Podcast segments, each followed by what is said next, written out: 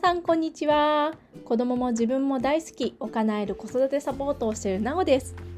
この番組ではズタボロ豆腐メンタルママだった私が自分の心をケアしメンタルの基盤を整え子供に笑顔で接することができるようになるまでに役立った知識やマインドについてサクッとシェアしていきます。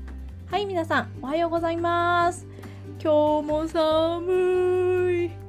天気予報を見たらついに雪だるまマークが瞬間天気のコーナーでついてしまいました。いや今年も雪との戦いの火蓋が切られそうです。雪との戦いってちょっと大げさじゃないって思ったリスナーさんあなたは北陸の冬を知らないですね。北海道や東北の方は共感してもらえると思うんですけど雪道ってマジで歩くの大変なんですよ。車の運転なんてスリップしないようにノロノロしないといけないしこれがドカンと大雪になろうものならもうゾッとしますね。ほんと。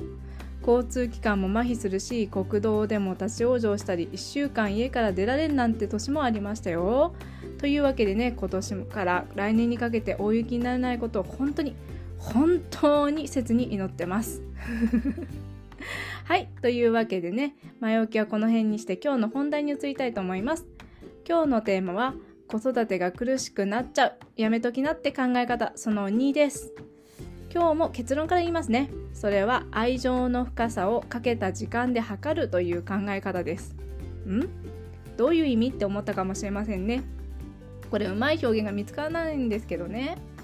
例えば子供に作るお弁当を1時間かけて作ったお弁当と15分で作ったお弁当あなたはどちらが愛情がこもってると思いますか？これねいろんな人に聞いたんですけどね圧倒的に1時間って答える人が多かったんですよ。でもね子育てしてると子供との関わり方もそうなんですけど日々の家事とか仕事もしてる人だとそんなに長時間かけられないっていうのが事実なんですって本当に。私も息子を保育園に預けてからは子供にかける時間が減ってしまって愛情不足にならんかなとか勝手に不安になったり前回のエピソード同様にね自分はダメな親だなって自分を責める材料にしてしまったんですよね。うん。でもねこれはどんな短い時間でもしっかりと愛情を持って接していたら問題ないしお弁当だって子供が美味しく食べてくれたなら問題ないわけなんですよねほんとうん。なのでね愛情を時間の長さで測るのをやめました。その代わり5分でも10分でも息子と思いっきり遊ぶ。寝る前は必ず今日もありがとうとか息子くんのこと大好きだよって伝えるようにしてます。ああとね私ね手作りが苦手なんですよ。これは余談なんですけど子供の持ち物とか3時のおやつとか手作りじゃないとダメかもって思ってた時もあって苦しかったんですけどこれもねはいやめました。手作りと愛情は相関関係ではないかなって思ったんでその時その時で子供がこれがいいっていうのを買いに行ったりおやつもたまに手作りするんですけどドーナツとかねホットケーキとかねゼリーとか。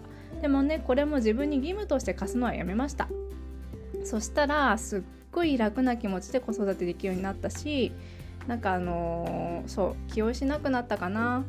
息子に対してもすごくあのイライラすることも減りましたね。はいというわけで愛情の深さをかけた時間の長さで測らなくていいよという話をしてきましたがいかがだったでしょうか？是非ね自分はどうかなって考える機会になってくれたら嬉しいです。はいこの番組では過去の私のように豆腐メンタルで育児こじらしちゃってるわーっていうママさんパパさんからのご感想悩み相談。質問随時募集しています。ぜひねこのポッドキャストの概要欄にあります。公式 LINE のリンクからメッセージくださいね。インスタグラムの DM でも構いません。それではまた次回。ありがとうございました。